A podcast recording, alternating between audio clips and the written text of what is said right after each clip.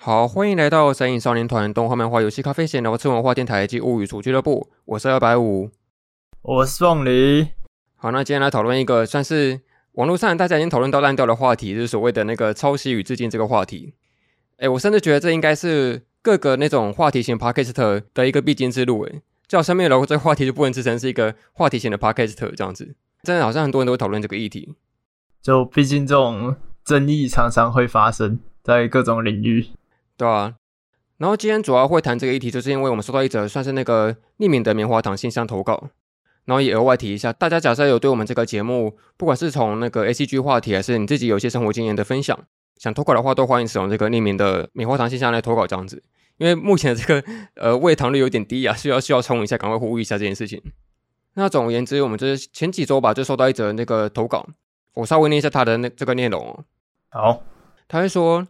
呃，土神隐少年团点点点俱乐部节目上常提到几元邦彦，我最近刚好看到有关于他的消息。王子夫在最后是关于他遭到指控抄袭和不断被纠缠，请问你们对此有什么想法？然后他第二段有说到说，呃，说到抄袭一事可以闹得很大，也可以很小。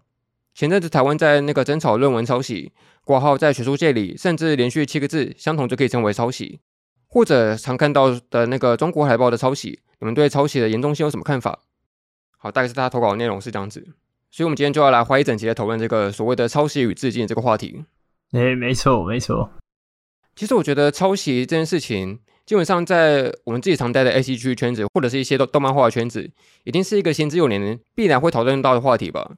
而且很多时候不是都拿拿来当梗来讲嘛？什么那个林波林抄袭长门有戏啊，或者是什么那个泽木奉太郎抄袭比西谷八番之类的，就把它反过来讲，笑死，笑死。而且在游戏圈也很多吧，像是随便举例就一大堆啊，什么第五人格啊、原神啊、神魔之塔、跑跑卡丁车啊、赛野号之类的，一大堆。这样名字讲出来会不会有问题啊？呃呃，没事，我们是秉持着一个公正的立场在讨论这个议题，我们没有针对任何人。哦，对啊，那总之就是这类型的话题很多嘛，然后再到说最近一次可能就是那个老高的那个抄袭事件吧。但我好像看到有人说他是洗稿，不是抄袭。他的差表现在于说那个论事程度上面的不同吧，这件事情，然后就会看你是洗稿还是抄袭这样子。那总而言之都有这些事情。那当然了，我们自称是那个定义型节目嘛，一定要是先来那个定义抄袭这一波这样子。但是问题是因为我觉得抄袭这件事情，其实在法律上面已经有一个很严正的一个定义了。这法律不号称是说什么那个最低的那个道德底线吗？所以我就稍微查了一下。就是我们的那个俗称的那个著作权法，它基本上已经有写出一个定义出来了。它写说，在著作权法上面，它其实保障的是表达，而不是想法或是概念这样子。那这是什么意思？我可以举一个例子，比如说你今天有两两个人好了，他都同样看到那个有一个网红，他因为吸食某个毒品，然后就被抓去关了这样子，然后他们就因此想到了那个什么奢华牢饭，然后对决廉价牢饭之类的这种企划，然后就分别做一支影片出来这样子。但是法律上它并不会保障说这个企划的这个 idea 这个想法。而是保证他们这个影片上面表达的这个方式跟那个他说话的内容这样子，所以也就是说，他并不会表达他们所想出来的企划，是他们影片中所使用的，不管是文字内容啊，还是影像上面的使用都好。啊，不过因为那个法律毕竟它还是一个，我像我刚刚说，它是一个比较低的那那个道德底线嘛。那我们一样可以有自己的那个关于抄袭这件事情的看法这样子。所以接下来我们就分别来讨论一下这个抄袭以及那个致敬两方面的这个辩证关系。那先来问你这边好了，你自己对于抄袭这件事情是有什么样的想法吗？这是不是有史以来最危险的一次定义啊？没关系，你可以讲讲看啊。好，呃，我我自己可能比较严格吧，我会觉得，呃，因为像我们刚刚不是讲到说，可能好，比如说《原神》好了，可是《原神》它是借鉴了别人的玩法嘛，哦，然后玩法好像没有受到保障。所以它其实，在法律上面是不受规范的。但是我觉得，像呃，可能老高的案例嘛，就它有点像是翻译了呃别的影片这样子，然后把它变成中文的，但是用词差不多。那我会觉得这个蛮值得讨论的，就是我觉得蛮呃，我觉得算是比较接近抄袭的概念了。就像你刚刚讲的是。法律上是规范接近呃规范表达的部分，它没有规范想法或点子。那我会觉得从结果上，它的东西很接近原文的东西，我会觉得这蛮像是抄袭的这样子。哦，我觉得抄袭之所以很难讨论，就是因为说它有太多那种所谓的灰色地带了。就你要说你要是百分之百的抄袭，那这是一定有罪的嘛？但如果是百分之八十呢、五十呢、四十的话，那怎么办？这问题就在这一边这样子。那我觉得以老高的那个案例来讲的话，我觉得他的那个抄袭的这件事情，我觉得会着重在于他的那个比喻上面的使用吧。因为我觉得最低级的抄袭就是那个你连他所用的比喻都使用的一模一样啊，这件事情就就应该是很能够脱罪吧。就比如说我今天呃，他形容是某一种昆虫的种类，然后他说它是有一个呃像山一样庞大的这种物种的这个数量。那你使用山这个比喻的话，别人可能就会同样使用到的话，那就会觉得说，哎，你是不是有参考过过这个稿子，然后来使用它这样子？是不是有点像那个之前那个有人抄那个尊的什么录音，真有趣的影片吗？哦、对，对，对，对，对，然后他连撞撞声词都都一模一样嘛？他甚至连那个他招牌那个拍手声啊，然后一大堆，这基本上这完全是照抄照搬过来的那个文字稿这样子。呃，对对对，然后就我觉得这个就就逃不掉，这个就没办法。就是也也没有办法很好的解释说这不是抄这样子。那你自己觉得要怎么样去处理这个抄袭的这个模糊的灰色地带这件事情呢？有什么样的判定方式吗？嗯，可能看那个吧，就是现在最流行的方式不是看比例吗？就可能超过几 percent，然后就判定成这个是抄袭，因为这样比较理性啦，就直接定出一个标准，那超过这个量就算。啊，可能这个量以下就有待商榷这样子。可是我觉得很困难呢，因为比如说像是像刚刚前面提过的那个游戏好了，就自己通常会把一个作品它分成几个层次，就分别是那个结构、风格、内容以及技巧这部分。就以一首歌来举例好了，结构就是一首歌的那个，比如说它的主歌、副歌嘛这种类型的。然后风格就是可能它有什么 R&B 啊、摇滚啊、抒情之类的。内容就是它的歌词嘛。然后技巧，它可能就是他那个唱法跟他的渠道诠释这样子。那假设他今天抄袭了，或者说他很相像的部分是他的风格的话，怎么办？就风格，它是一个能够用比例上面来去算的一个原则的东西吗？你觉得？我觉得如果是风格的话，就完全没有办法判定啊。就算他做的很像，好像也没有办法规范，因为他没有办法像刚刚那样子，可能你有某些量是多少 percent 是重合的，就没有办法这样判定。那我就会觉得这样就没办法讲，就有点像是我举个例子好了，比如说《水星的魔女》的第一集跟《少女革命》的架构很接近，然后可能故事的走向也很也算蛮接近的，但是他可能会讲说这是致敬或者是怎样，但是因为他是这种是想法上的或是风格上的，他并不是完全的去照搬他的剧本或对话。那就很难判定啊，就没有办法被呃很难界定成它算不算可能抄袭的一种还是什么的，对啊？对啊，就像是我们刚刚前面提过《棉花糖》里面提到的那个几元八彦的事件嘛，就几元八彦导演他的风格是超级超级强烈的嘛。哦，对啊，就是你我们节目上提到那些风格，但这件事情就连他的那个后来的弟子，他的那个徒弟，他做出来的动画，就算他没有意识的要做这件事情，他也会有一些地方是很相像的吧，这些风格的部分。那好像就很难判定说他到底是受到无意识的影响，还是他自己主动去抄袭的这样子。哦，对啊。而且我觉得这种无意识在潜意识之中的模仿是特别容易发生的事情呢。我记得我以前好像读过一本小说吧，它是一个作者的自传。那他就有说到说他其实有一好像是很晚年之后创作出来一本小说的内容。后来他发现到说，其实是他受到童年时候看过一一本那个童话的一个影响，然后在无意识之中模仿出来的作品这样子。可他甚至他连小时候看过的内容都已经忘光了这样子，可是他依然会受到这个潜意识之中的那个模仿，然后来做出这个作品，所以会觉得有点难去判定吧，这是这件事情。那好像还有另外一个方法是所谓的有人会说用发布的时间点来判定吗？就比如说这个作品它比你早出现，那它可能就有很大的机会是原创作品吧，这样子。可是这样蛮那个的吧？这样不是等于说越后面的人越吃亏啊？他可能只是想到相近的点子。然后他也不一定有参考过前面的那一部作品，可是他就会被判定成，他就被判定成可能有抄袭嫌疑啊。麻烦就是在这边呢、啊，万一他们，比如说他们那个心电感应、量子纠缠、心有灵犀一点通的话怎么办？他们刚好只是同时想到同样的点子，然后只是刚好先后顺序不同的话，那百口莫辩啊，这种情况。所以感觉上，对于抄袭这件事情，你认为是有办法，就可能比较没有办法用一个比较严格的方式做一个判定的标准吗？对啊，我觉得就只有那种几乎一模一样的，有办法很好的界定出来，它可能就是抄袭的行为。不然那种没有办法完全一模一样的，就很难很难变出一个结果这样子。哦，那还是我们先换到说另外一个议题，就是致敬，因为他很常跟超级放在一起讨论吧，这样子。嘿，就通常我们说致敬，它可能就只称说它是一种捏他。诶，现在是不是需要解释什么是捏他了？也还有人知道这个词吗？好，你可以解释一下。对啊，总而言之，就是他可能会在呃 B 作品里面看到说，他可能会有某些 A 作品的影子。然后像我刚刚前面说过，它也是某一种算是恶搞文化嘛，它会很明显的、很刻意的用某些 A 作品的一些风格，或是他常使用的一些元素，然后来当成是他致敬的一个展现这样子。最知名的例子可能就是那个动画《银魂》吧，里面一大堆那个捏他跟恶搞的那个元素存在，甚至他有时候会担心到说，他到底会不会吃版权官司啊？这种感觉，就是踩到这种线的那个议题。银魂你好像没看过吗？我只有那个朋友放了一集那个捏他风之谷，整集都在捏他风之谷给我看。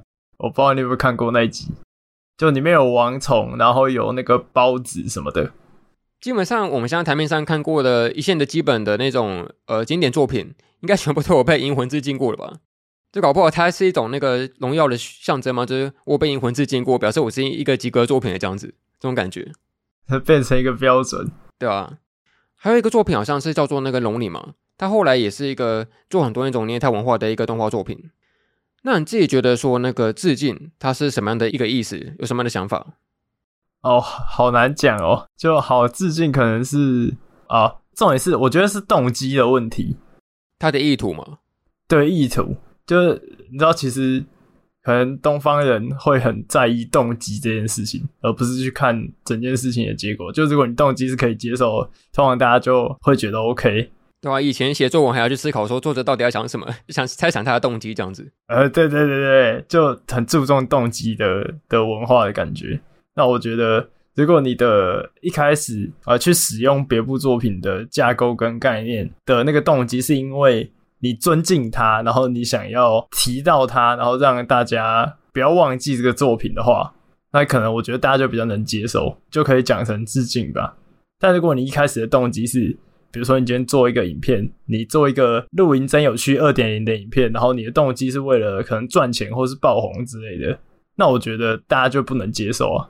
就是我觉得是一个动机的问题，大家是用动机去判定这个行为可不可以。那如果你一开始摆明了，就是你这个作品其实本来也不需要为了去蹭这个东西而使用这个元素的话，那大家应该就可以接受。就大家就会觉得你可能只是想要提到你曾经的对某部作品的美好回忆，或是想要让大家重新认知到这部作品的存在的的话，可能大家就不会什么意见。哦，还可以说致敬通通常它是一个以推广它所要致敬的原作为目的的这种展现吗？呃，对啊，可以这样讲，而且就通常这种致敬的东西，可能那个创作者在那个访谈的时候也会提到啊，就说什么哦，这个是致敬什么东西哦之类的。我之前有看到一个蛮有趣的说法，他是说那个抄袭如果被发现的话，那就麻烦了；致敬如果没被发现的话，那就麻烦了。他就是以这种 有被发现还是没有被发现来当做一个基准，我觉得说的蛮中肯的。哎，真的哎，所以好像致敬它通常是一个很希望被观众看出来的一个现象嘛。抄袭他可能就不希望被发现，但是致敬他就一定需要观众把它看出来。可是我觉得麻烦就在于说，在这个现代娱乐分众的时代，好像要取得一个能够看懂某一种元素的这个致敬的现象，是不是变得越来越不容易了？就比如说他可能致敬是七龙珠的某一种风格，它的某一个名场景，比如说那个饮茶他被打趴在地上这样子。可万一新时代的观众他没有看过的话，他可能就读不出这个致敬的意味存在这样子。哦。那是不是越到后面，这些现代作品越来越越来越多的时候，好像要用这个致敬的方式来推广这个前作的作品，就变得比较困难一点？会这样子吗？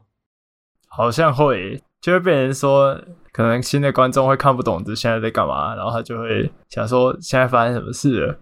然后那个可能比较老老害的人就会说什么啊，现代的观众已经不知道什么什么了吗之类的，会有这种反应，然后就没办法吧。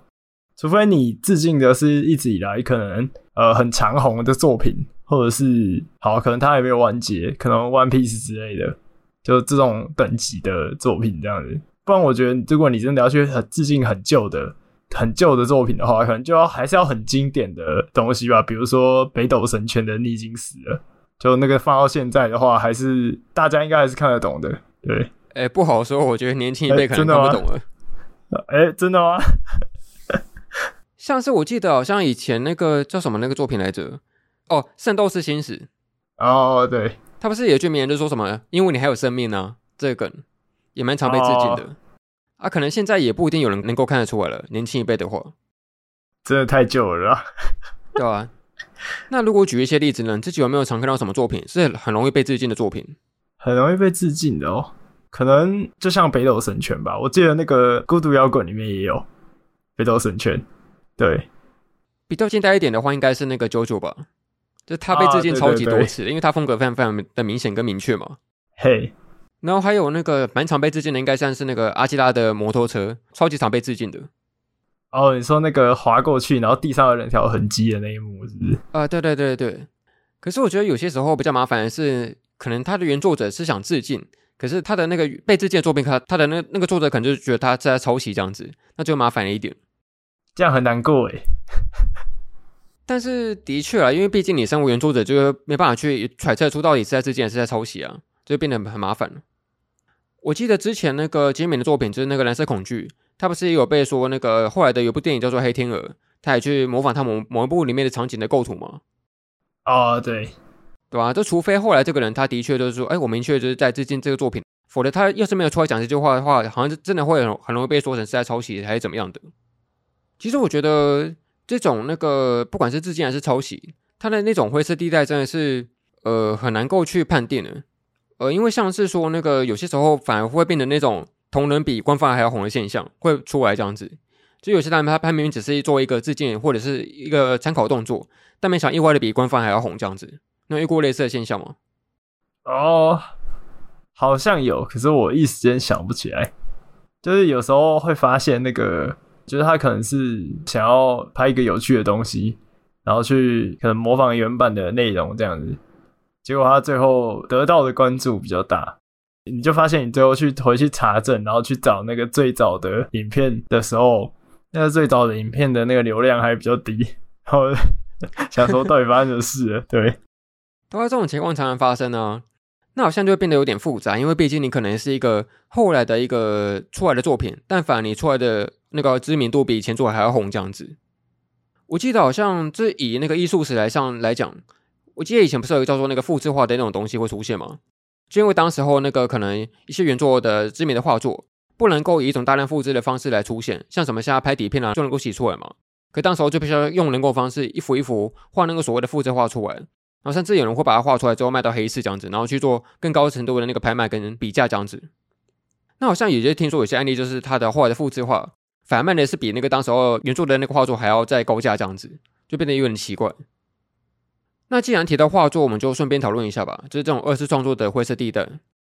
就如果是以那种图像上面的创作来讲，你自己会觉得说，如果它的构图很像的话，呃，能算是一种抄袭吗？这个真的，这比刚刚前面定义抄袭还危险，越来越危险了。这个，我觉得这个有标准答案的吧？就是如果构图像的话是抄袭啊，对吧？这有标准答案的吧？可是有一些构图。它基本上有有可能会不小心变得很相像，就有些比如说人的姿势，它可能就那几种嘛。那万一刚好就打到它是同一种的话，那它也能够算是抄袭吗？是不是就很难去定义了？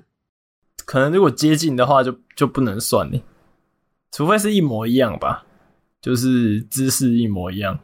还是有一种方式，就是我们把这个数量拉多一点，比如说今天只看一幅不够，我们就看十幅、二十幅、三十幅。那万一三十幅里面，它的所有的比例基本上都是差不多的话，那我可能这个抄袭的成分的严重性就就高一点的这样子。啊，对对对。那既然我们是讨论这个抄袭嘛，那我们讨论下一个话题，就是你觉得说，为什么创作者会在意抄袭这件事情？你怎么想？就觉得东西被剽窃了吧，有点像是要怎么形容好呢？好，如果说创作是自己的小孩。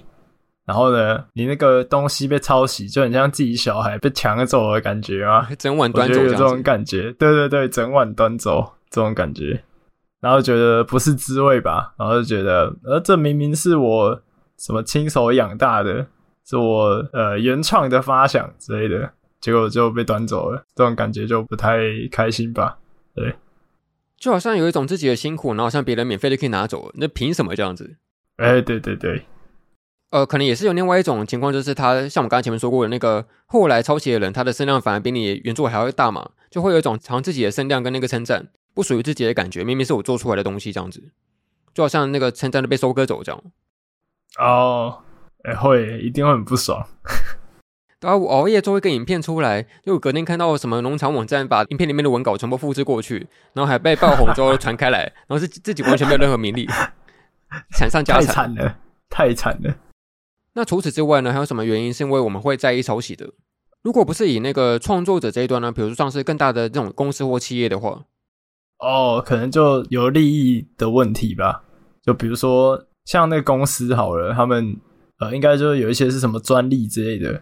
呃，如果被学走了，可能就会有一些利益的问题吧。你的这个发想，你这个构想被学走了，然后可能别人用更低的售价去卖，然后削价竞争这样子，然后你就会完全失去这个市场吧。大概会这样，就是它已经跟钱有关了，所以就一定会有一些冲突的。哦，是不是还有一些那种所谓的那个形象受损的问题？就比如说某一些专门出一些 Q 版的吉祥物的这种公司。万一他的作作品的形象人物拿去做一些什么色图之类的，那可能就麻烦大了。这样子，他可能会需要做一些形象上面的保护这件事情之类的。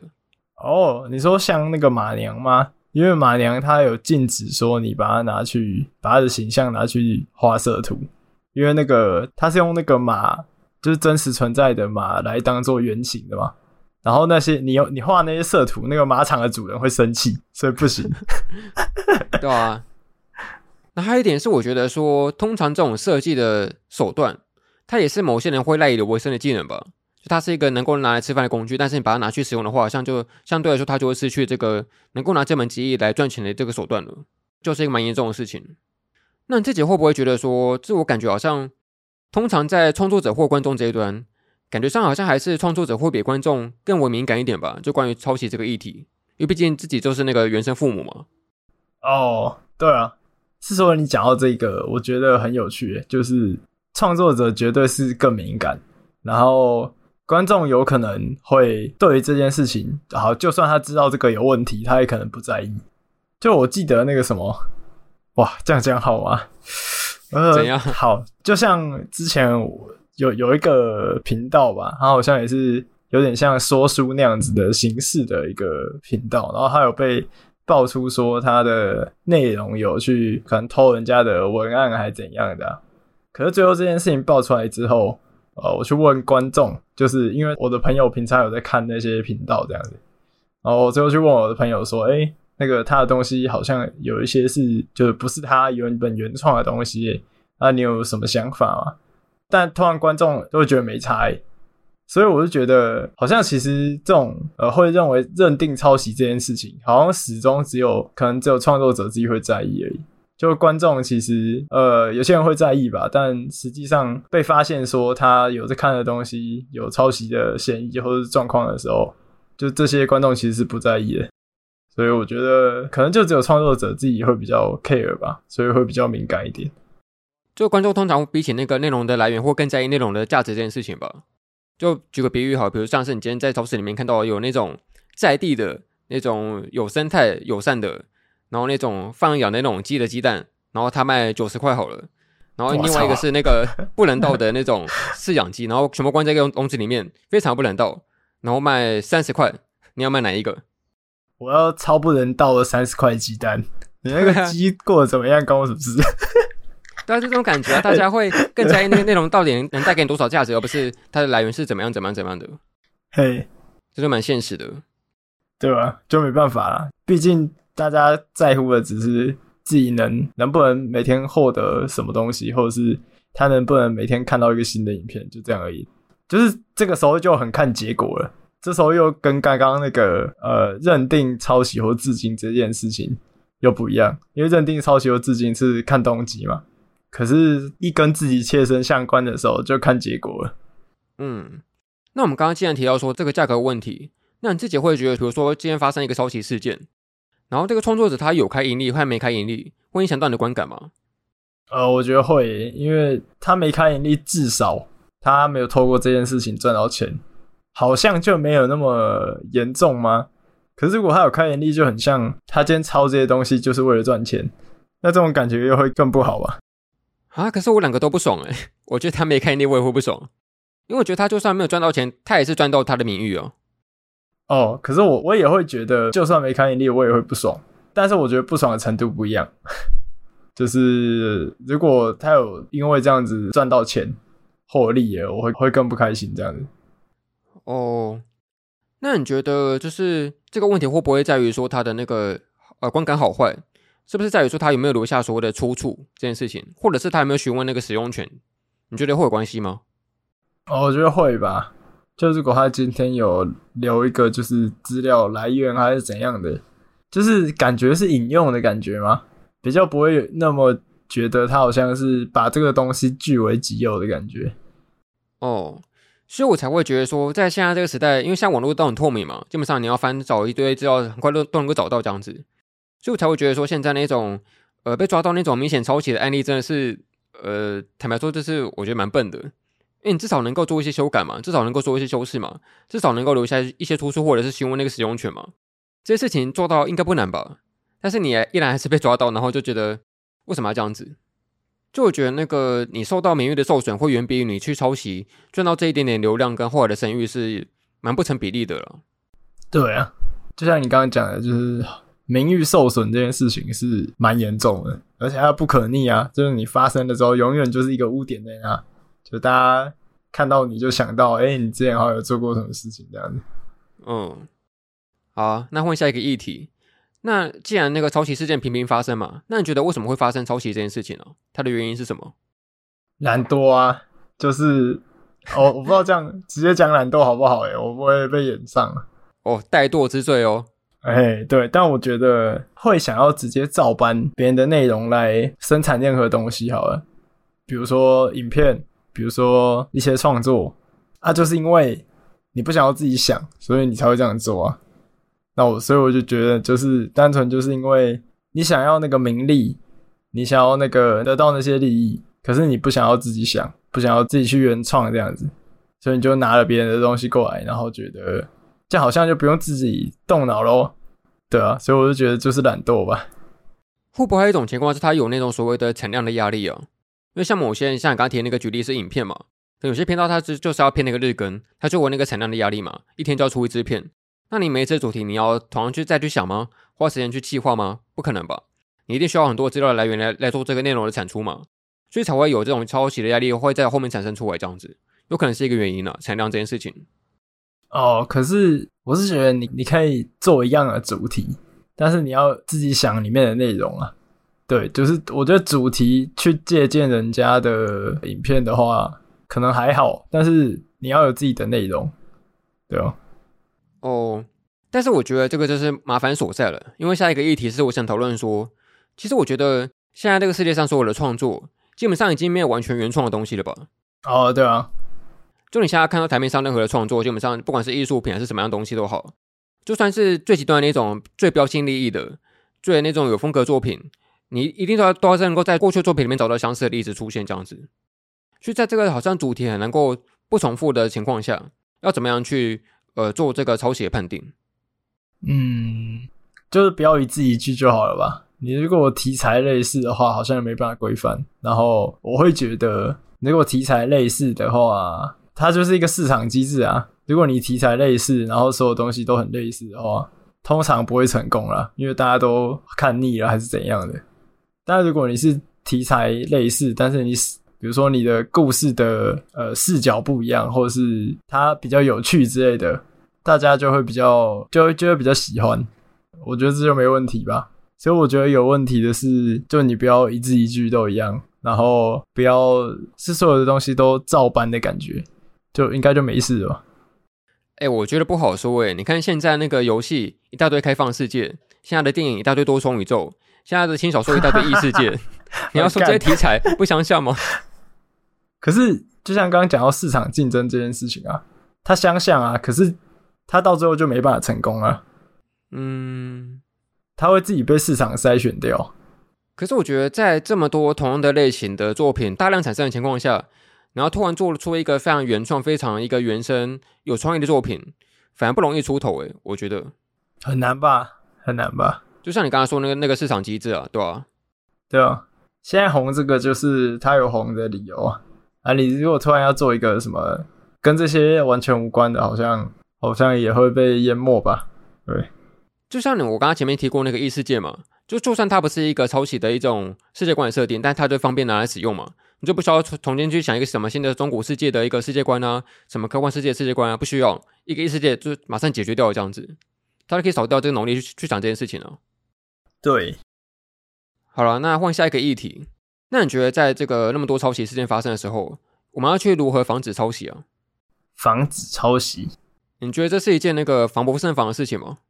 对啊，我觉得防不胜防啊。就像你刚刚讲的，呃，有各种可能性嘛。然后还有另外一个可能性是，他早就在潜意识里面影响你啊。所以你自己做出来的就会接近那种风格，然后你又感觉不到，你自己又没有感觉。哦，我觉得防不胜防啦，就很容易就会出现这种可能类似情节、类似风格的状态之类的。影片的话，不是有一个蛮简单的例子吗？就是打那个浮水印哦。不是有些人会打一些什么，用某个迪士尼的角色做成浮水印放上去，然后就不会被抄袭。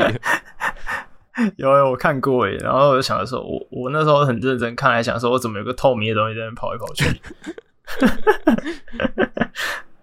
但是我觉得基本上要防范的话，最基本的一个方法就是法律吧，就法律的约束力这件事情。可是我觉得麻烦就是麻烦在通常不太会去打官司吧，因为打官司很麻烦的。就除非你是什么那个任天堂法务部之外，不然通常大公司不会出什么力气去打那种特别小的官司这件事情，所以才会让抄袭这件事变得更加泛滥吧？就法律约束不了。对啊，因为法律没有办法规范到很细、很细节的部分吧，它就只能规范一个大方向而已。比如说，它没有办法规范游戏的玩法的互相之间的借鉴这件事情，然后它也没有办法规范可能题材类似的。作品的世界观类似这种事情，他没有办法有这么这么细分的东西，所以就规范不到啊。他就只能永远就只能规范那种很明显看起来是照搬人家内容的东西这样子。但是我觉得，既然法律可能不一定能够约束，但至少创作者这边能够做一些方式来那个预防吧。比如说，你可以打一些在资讯栏那边打什么标明说，这个作品是需要经过授权才能够使用的哦，这样子。至少能够标明一些使用的原则，然后让大家能够更透明的、更公开的去看看这些东西到底的使用权在哪边，这样子或许是一个方式。我以为你说创作者可以那个什么，以这种可能保护自己的方式是那个，如果看到有有东西跟自己的很像的时候，就那个就那个延上对方，然后挞伐对方之类的。哎、欸，可是有些时候炎上 上法反而是帮到对方，哎，就是反而让他更红，这样子。呃，你说突突然受到注目之类的，对啊对啊，你以为是给他诅咒，其实是给他祝福，好像会。那我觉得，既然我们讨论那么多关于那个抄袭的负面印象，那是不是可以算是一个作为一个平反的感觉嘛？只是做一个相反的讨论。就万一我们把这个抄袭的标准定得太高的话，会发生什么事情？这样子。哎，先说这不是在为抄袭父皇，我只是想以一个反面例子来来 来讨论这件事情而已。你自己怎么想？就是如果把这个标准定太高的话，我觉得定太高就会变成就创作自爱难行啊。就你可能想了一个点子，然后后来去查一查，哦，发现网络上或是在世界的另外一端有人运用一样一模一样的，诶，也不能说一模一样，有人运用了类似的概念，然后你就会打退堂鼓，因为你害怕会受到那种莫须有的指控之类的，因为那个门槛定太高了，所以你很容易就是。呃，随便就触发，然后你就不敢把这些东西创作出来，可能就会扼杀一些呃有趣的东西、有趣的作品这样子。我之前看到最过分的一个例子，就是那个你有听过版权长老吗？哦，我知道，我知道，有些人会刻意把有某些创作者的作品先提前去申请专利，或申请一些授权，然后后来反过来打官司告那个原作者说：“哎，你抄袭我这样子。”就用这种很过分的方式了，然后来做这个版权战争。那好像就是像你刚刚说的，就是那种。标准要定太高的话，的确会让某些创意受限吧，因为你所有的二创就被禁止了嘛。然后你说的那个作品的版权意识就被过度保护，这样子就没办法去使用它。嘿，所以我觉得现在才会有那么多所谓的那个合理使用原则的讨论吧，就是关于说到底要怎么样去使用这个作品的二创，或者是它的那个再利用，才能够让这个东西能够越发光大，但同时又不会涉及抄袭这样子。最近不是有很多那种所谓的那个免费的图库嘛，或者是某些那种免费的呃创用 CC，它就是可以使用的免费素材这样子，好像就能够让这种呃很多创作者算是一个福音的感觉吧，就能够呃不用太担心说所谓的版权问题，然后能够安心使用这些素材进行你的创作这样子。我记得那个日本不是有一个可以免费用的某一种 icon 吗？对对，某种 icon 有很多角色图这样子。对对对对，欸，那个很好笑。我记得好像有人把那个拼成某一种那个连环漫画这样子，他用使用那个素材变成一个一个故事这样，蛮新奇的。呃，对对对。所以我自己会蛮喜欢那些那个会开放二次创作的那种创作者。比如说以那个实况主来说，就台湾这边那个贝利美和放火，他们基本上好像都是算是能够开放观众去使用那个二创来做他们的民音作品这样子。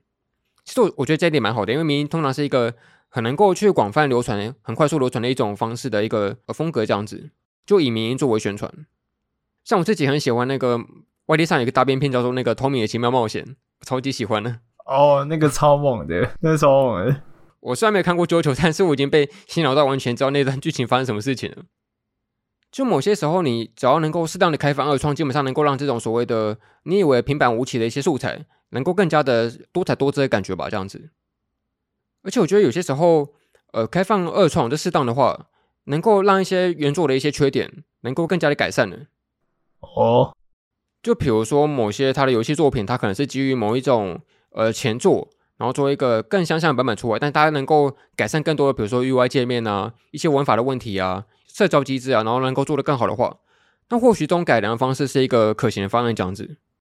而且我觉得，要是标准定得太高的话，好像大家会变得有点不知所措吧？就好像我一定要做的非常非常的标新立异，才能够避免这个抄袭骂名。但好像相对来说，一大堆标新立立异的作品，好像就混乱了这个市市场的感觉吧？就好像说我看到作品都非常非常的奇怪，然后跟鬼怪这样子。然后这么一个看似很正常的作品会出现，为什么听起来还不错？你觉得这样蛮好的是吗？对啊，对啊。所以好像就我印象深刻的是前阵子不是有那个呃奥斯卡赏巴掌的事件吗？哦，对对对。我记得那个事件出来之后，一大堆人在争相模仿。但要要是奥斯卡他订定这个版权规定说打巴掌这件事情是一个受到那个智慧财产权保护的方式的话，那就没有人使用这个梗了。哎，对。对啊，所以我其实觉得在创作这一端还是需要保留住一些那种模糊地带吧，就是至少能够让一些有趣的二创能够出来这样子，但同时又不会侵害到那个原作的他的智慧财产权这件事情。而且有些时候我会觉得说，虽然可能是同样的主题，可是它有不同的创作者来诠释的话，可能会产生出完全不同的作品。就像我们今天讨论这个主题，抄袭与致敬嘛，一大堆 Podcast 讨论过了，就就算你不听我们其他人也讨论过了。但是每个人讨论的观点通常会呃会有一些不太一致的地方吧，所以我就会觉得说，通常这种主题的延伸和讨论就蛮有意思的。好，那算是讨论到最后吧。我们今天讨论那么多关于那个抄袭跟致敬的这个部分，是不是可以说它某某一方面来说都是围绕在那个创意这件事情上面了？它是一种创意的价值的展现。哦，对啊，我觉得是就是那种独创性、原创性的一种永远的辩论吧。所以我会蛮想讨论说，因为像现在 AI 不是很红嘛，然后一大堆那种基本上像我刚刚前面提提过那个 icon 的事情啊，用你用 AI 可以完全做出了一个很简易的一个原生的 icon，但是可以说 AI 是一种原生的一种原创作品嘛，因为它毕竟可能是参考上网络上非常非常多那种资料库啊，或网页上面的一些浏览资料，然后因此以它的 AI 的方式做出一个新的东西出来，那你觉得这种 AI 算是一种抄袭吗？因为它毕竟是拿网络东西来使用嘛，这件事情。有点像组合，我觉得可能有时候真的可以算抄袭，因为它就是上网去捞各种资料，然后去模仿其他人的风格，然后就做出的东西。所以我会觉得可能有有几率有机会，就是是抄袭的一种那样的。哦，但是我觉得很有意思的就是，我觉得 AI 这种方式是不是其实跟我们人脑的运作方式蛮类似的？因为像我们一些创作者，基本上也是从那个模仿，然后跟那个参考别人的作品开始的嘛。我们可能会先大量阅读别人的作品，然后最后才会产生出一个自己的风格作品这样子出来。但这个过程好像其实跟 AI 是蛮相似的吗？可以这样讲。但我觉得人脑是有趣的地方是，它是借由一个模糊的印象在组合的。就是你看过那么多书，然后阅读那么多的作品，你最后是有点受到潜移默化的影响下，然后有些内容会好像可以从哪边看到这样子。就是我觉得它是模糊的，最后从模糊的资料，然后组成一个新的东西。可是 AI 的话，就是呃，因为它可能不会像人脑这么的，呃，某些事物的印象会慢慢衰退，它是一个很清晰的印象，然后去去组合出来的东西。所以我觉得还是还是会有一点差别吧。对，因为我觉得你说的这个蛮有意思的，因为我觉得这有点像是，比如说你今天拼积木。它就是一个很立体、很分分明明的一种方式嘛，一种拼法。它看起来就是好像把两个东西合在一起的感觉。万一今天是玩那个粘土，它就是完全混合这些之后，就看不出来它原生到底是什么事情嘛，就是这种感觉这样子。啊，对。那是不是我马上很容易会觉得说，那种拼积木方式就看起来就很像抄袭，但是玩粘土就很不像这样子？哎、欸，没错没错，就就双标啊。就是积木那种太明显，好像哪里是从哪边借来的，我们就会觉得好像是东抄一块西抄一块。但粘土揉一揉，然后看起来最后变成新的东西。我记得小时候玩粘土，不是会把所有颜色弄在一起嘛？然后最后搓一搓，哦、全部搓一搓之后，最后那个粘土就会变成黑色。然后这时候你已经看不出来它原本是什么颜色了。然后这时候我们就会觉得 OK，没事了，没问题。欸、我们今天虽然好像是要斥责抄袭，但好像反而替抄袭找到一个新的方法来做这件事情。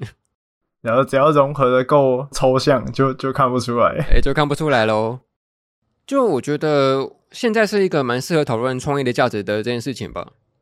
我想讲一个故事，就是我大学的时候上过一一门课，它是一个呃关于表演艺术的一堂课程。啊，当时我们玩一个游戏叫做那个从 A D 到 B D。他就当时候在一间教室里面，把所有的人分成，比如说 A 端跟 B 端好了，然后先把所有学生分在 A 端这一边，然后一个一个人，他们要分别呃做出一种舞蹈的动作，然后到 B 地去，然后才算是那个通关这样子。然后可能刚开始第一个人他就很简单嘛，可能他可能做一个走路的动作，然后第二个是跑步，第三个可能就倒立之类的。可是你越到后来，后面的人就越越来越不利，因为他会前面的人都做过同样的动作，他不能够再模仿他这样子，所以你就只能够。越来越标新立异，然后去做全新的想法跟思辨的过程，去产生这个创意。我觉得这游戏很有意思，因为它很像是在做我们，很像是我们现在这个现代的创作的历程吧。因为我们现在非常非常多的呃所有的创作方式，基本上古文都已经做过了嘛。那么如何在这种前提下面去做一个全新的创意的产生这件事情，变得更加复杂，然后更加的需要去思辨它这样子。所以其实我觉得创意这件事情并不会无无中生有，它是经由别人的这个动作的模仿、跟参考、跟变化，才会产生出新的创意出来。所以怎么讲？其实我关于今天这个议题，我并不会全然的去批判那种任何的抄袭事件，但是我当然会严正的指责那种百分之百抄袭嘛。但假设它有些模糊地带的话，它经由某些变化跟创意之后产生的结果的话，那或许我可以同意一个创意，因为它是经由别人的改变而来的这样子。我不知道你有没有看过那个一个艺术家的作品，叫做那个杜象，你知道他吗？那我不知道。他是一个曾经展示过一个。很奇形怪状的那个小便斗的艺术家，应该知道吧？那个现现代艺术哦，哦，有有有，知道哎。对对，不是很多人是说这什么东西，这也能叫艺术吗？这也能放在博物馆里面展示吗？有很多这种质疑吗？可是我觉得他所展出的这个艺术品价值，并不会在于说他多努力去做出这个小便斗，而是他以一种选择作为一种艺术，因为他的这个思想并不会由别人所产生出来嘛。一般人不会想要说要做出一个非常奇形怪状的小便斗，然后展示出来这样子。我觉得他的艺术重点不在于说他的那个创作的过程，而是他的想法这件事情。这是不是有点像那个把那个香蕉贴在墙上那个？哎、呃，对对对对对，所以一般人不会想到谁会把香蕉贴在墙上，但是他的这个想法就可以作为一种艺术的产生这样子。所以我觉得创作它并不是一件你越努力就越有保证能够成功的事情吧，因为你可能并不一定能够做出一个最突出、最有特色的一个一个创作作品，尽管再怎么样的努力。但是我觉得重点并并不在于说你那个努力的过程那种那种难度的问题，而是你的想法到底能不能够有一个创意的产生出现。呃，所以在录今天这集之前，我其实有看一本书，它叫做《那个原创的真相：艺术的剽窃、抄袭与挪用》这本书。然后我蛮喜欢它一个句子的，我想拿来当做这个节目的首尾的一个说明。面对数量前所未有的文字，我们的问题是不需要再写了，反而是需要学习跟已经存在的大量文字协调沟通。我要如何穿越这片浓密的资讯？要如何管理？如何分析？如何传播？这才是我的书写和你的书写有所不同的地方。他提到，在表态，在部落格和推特重发贴文，本身就已经成为一种认可的一种文文化仪式。整理与过滤，移除部分资讯，成为了文化资本的场域。过滤就是一种品味。我觉得他最后一句说的很好，诶，过滤就是一种品味。因为现在基本上我们的作品已经多到我们看不完了嘛，在这个时代里面，就你要怎么样去呃产生出新的文字，已经不是一个呃最好的方式了。最好的方式，我觉得应该是过滤掉大部分那种算是劣质，然后跟不需要被参考作品，反而从这些那个去无存精、精挑细选的作品里面产生出一个新的创作。我觉得才是这个这个时代真正的创作价值，这样子对我来讲。好啊，那总言之，到最后，你自己对于那个抄袭与致敬这件事情，在节目之后有没有什么新的想法？双标啦，就商标。对啊，好像最后就是讲完，好像觉得那个界定的还好像也蛮模糊的。就像我们刚刚最早开始讲到的。呃，像原神好了，它有点像用了人家的玩法，可它最后就很成功啊，所以好像就变得好像呃，不知道有点混乱吧？对啊。那你觉得我们的节目有需要做一些那个算是对于这件事情的反馈吗？就我们有需要说我们的东西不能够被抄袭吗？但是我好像也没有好到说会被别人抄袭的感觉。别这样讲，但我觉得应该还好啦。是说你刚刚讲到那个，就是你你刚刚不是说你要引用书的内容吗？哦，哎呦喂，你把资料来源打出来了，OK 的，OK 的，可以讲。对啊，这就是一个正确的示范。对，好啦，那我们今天这一集就差不多到这边，希望能够对大家对这个抄袭跟致敬的想法有一些新的想法能够出现这样子。然后最后也就是一样说明那个，假设你对我们节目有什么样的想法，一样可以到 Apple Podcast 上面留下一些那个五星的评价。哎、欸，五星好评，五星好评！哎、欸，五星好评，记得留言一下出处啊，是来自这个神隐少年团的这个来源，然后来写你的评价。好，那就来做个收尾吧。感谢您收听神隐少年团动画、漫画、游戏、咖啡、闲聊、吃文化电台之五足俱乐部。我是梦离，我是二百五，我们下次再见，拜拜，拜拜。